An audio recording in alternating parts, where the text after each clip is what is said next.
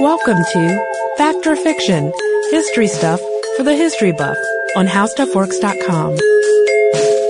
Hello and welcome to the podcast. I'm editor Candace Gibson, joined by my guest, staff writer Jane McGrath. Hey, Candace. How's it going? Pretty good. How are you? I am gearing up for my Christmas shopping. I always like to do it early and beat the crowds. Oh, you're better than me. Well, I was thinking, what sort of job could I have that would give me carte blanche to buy just whatever I want? And I was thinking, the more powerful you are, typically the more money you make. Then I was like, well, what about the most powerful man in the in the country in the free world, the the U.S. president? He must have just you know tons of money to work with. you would think. You would think. Yeah. And then I was really surprised to find out that's not the case. Yeah, not exactly. Presidents make uh, now uh, it's about four hundred thousand a year, which I mean, in scope comparatively in the private sector, it's not that much. It's not that great, I guess. It's not. I mean, to me, in my opinion, four hundred thousand dollars is still a lot of money. Sure, sure. but, But considering his position, and yeah, yeah, considering everything he has to do, it doesn't seem like that much. And like you mentioned in the private sector, Bush is actually, or he was actually, part owner of the Texas Rangers, and he sold that a couple years ago, and I think he earned like $14.9 million for it. And then Cheney is also independently wealthy. I think his net worth is around 30 million.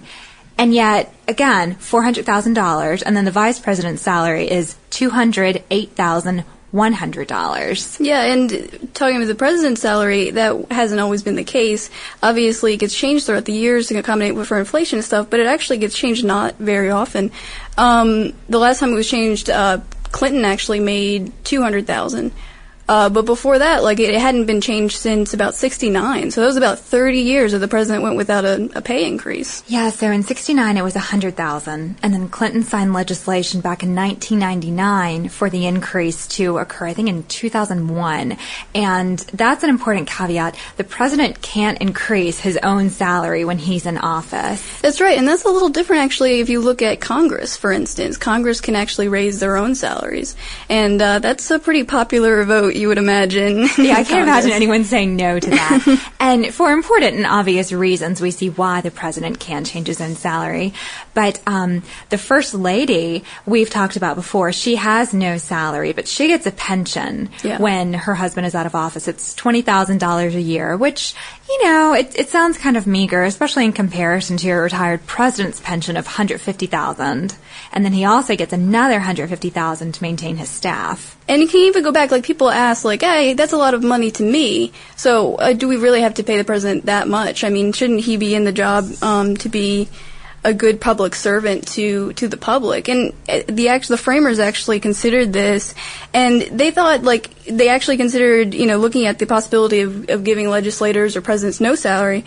But at, if that were the case, uh, you know, it wouldn't really attract um, people from the private sector who are talented, talented people and they're skilled, and it wouldn't bring them over and attract them to uh, politics and, and that life. That's a great point, especially if you think about the fact that it takes millions of dollars to even campaign for the office. That's true. If someone wanted to run for president and there were no salary for the president, one would have to save up money and, you know, really be independently wealthy in order to hold that office. And it's funny these days because, you know, we, we'd like to see equality. We like to see a, you know, a really sort of fair, even keel person in the White House, and not many of us would get all up in arms for someone who was incredibly independently wealthy, who was making promises to help out middle of the road Americans. It would seem like a big disparity. That's true. That's true. And and framers actually considered that it would actually incent the politicians to seek out corruption. I mean, I'm not saying that corruption isn't possible today, even with their salaries, but but making no salary, they would certainly want to seek out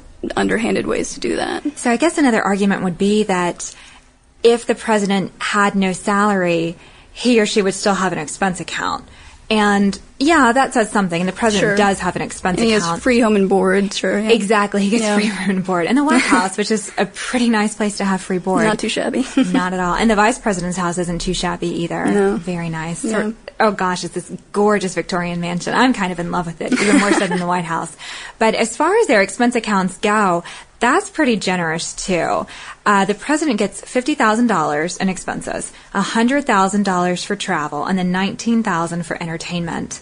And Again, pretty sweet little package. And the vice president gets $10,000 in expenses. So, and we know that entertaining, it, it may sound frivolous and $19,000 may sound like an awful lot of money for entertainment, but it's really important. It's diplomatic, it's about protocol, it's ceremonial, it's really necessary for Washington. And that's true, and especially considering uh, uh, presidents have to bring around foreign diplomats and stuff like that, and so they don't want to give off the impression that America is poor. So, considering that some of the people who go on to become president are so independently wealthy, we really do have to stop and look at a couple of historical examples and see exactly why people would choose to do that. That's right, and there are there are a few examples of, of, people who were wealthy before they they entered into politics, and you you know you question like why would they why would they like sacrifice a salary like a private sector salary? And you look at the examples there. Um, Andrew Jackson, for one, Herbert Hoover, and uh, LBJ are examples that they got a lot of money before going into politics. And Hoover is actually an interesting case. Uh, he was actually, you know, orphaned at a young age, and he's sort of rags to riches story. He um, he was able to make his way into Stanford and get an engineering degree. And he he uh, the next few years, like I guess through the 1910s and 1920s, he actually got a lot of uh, of private wealth through uh, mining engineering, which doesn't seem like it would it would uh, get you a lot of money, but at the time that was the uh, that was the position to be in. So it's funny that you should mention people who make the active decision to go into politics, because on the exact opposite end of the spectrum, mm-hmm. you have people who are born into nobility, and unlike the U.S. president, monarchs stay on the throne until they die. And the U.S. president, well, that's not the case. Either he serves one term for four years or two terms for eight years. And then it's over. Yeah, and it puts them in kind of an awkward position afterwards. It does. It does. It's so funny. And it's almost like a mother watching her son get married and then she's not quite sure like how much she can she can interfere and say, um, I think you need to be doing this or I think you need to be styling your hair this way or I don't really like that suit you picked out. That's how I conceive of the ex president. Of course on a much more important scale.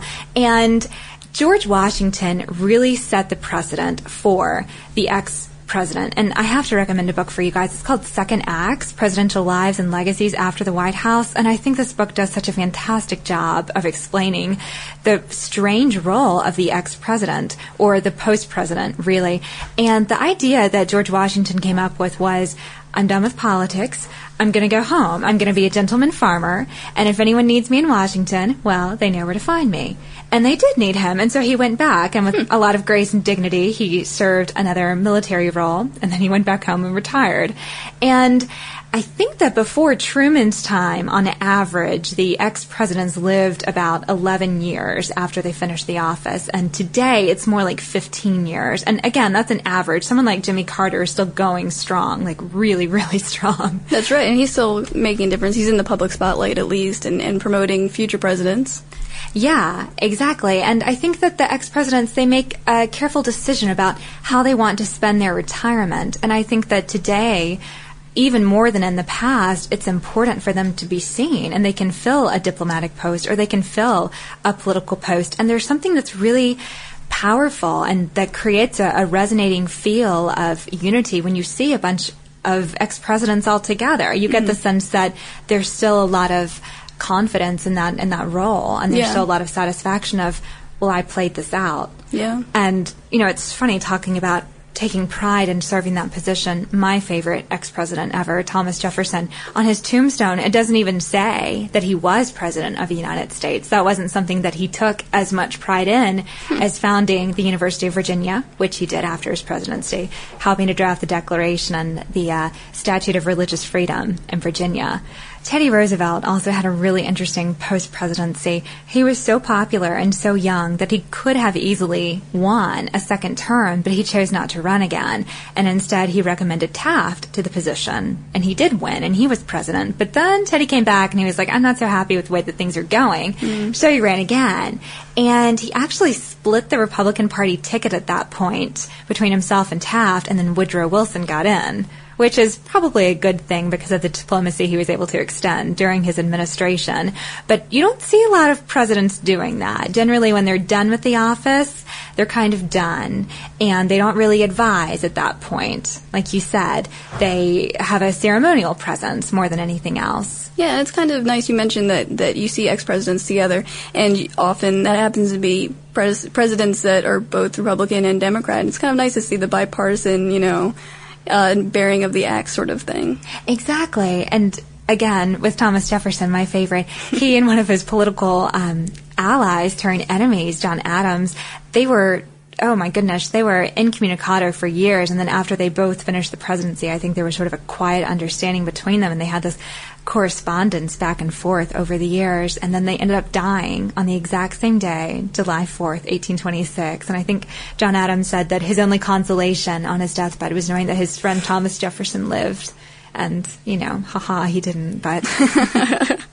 But the office also takes a physical toll on presidents too. That's right. And if you look at like, I mean, imagine like uh, Nixon, for instance, had had some hard times there in the last in the last months of his presidency, and I'm sure that took a toll on him. But also, if you look at perhaps um, Reagan, he. Uh, he maybe wasn't haggard after office because of political reasons, but the country watched as, as his health sort of degenerated, and he suffered from Alzheimer's, and he, he started forgetting, you know, even the fact that he was president, and it's pretty sad. It is, and even to flash back to someone like FDR and his health conditions, it's yeah. hard to see your country's leader incapacitated like that. But the fact that his mind was sharp enough to lead the country, I think is a really, really powerful thing. It's true. So if you want to learn more about presidents, past, present, and future, be sure to check out howstuffworks.com. For more on this and thousands of other topics, visit howstuffworks.com. Let us know what you think. Send an email to podcast at howstuffworks.com.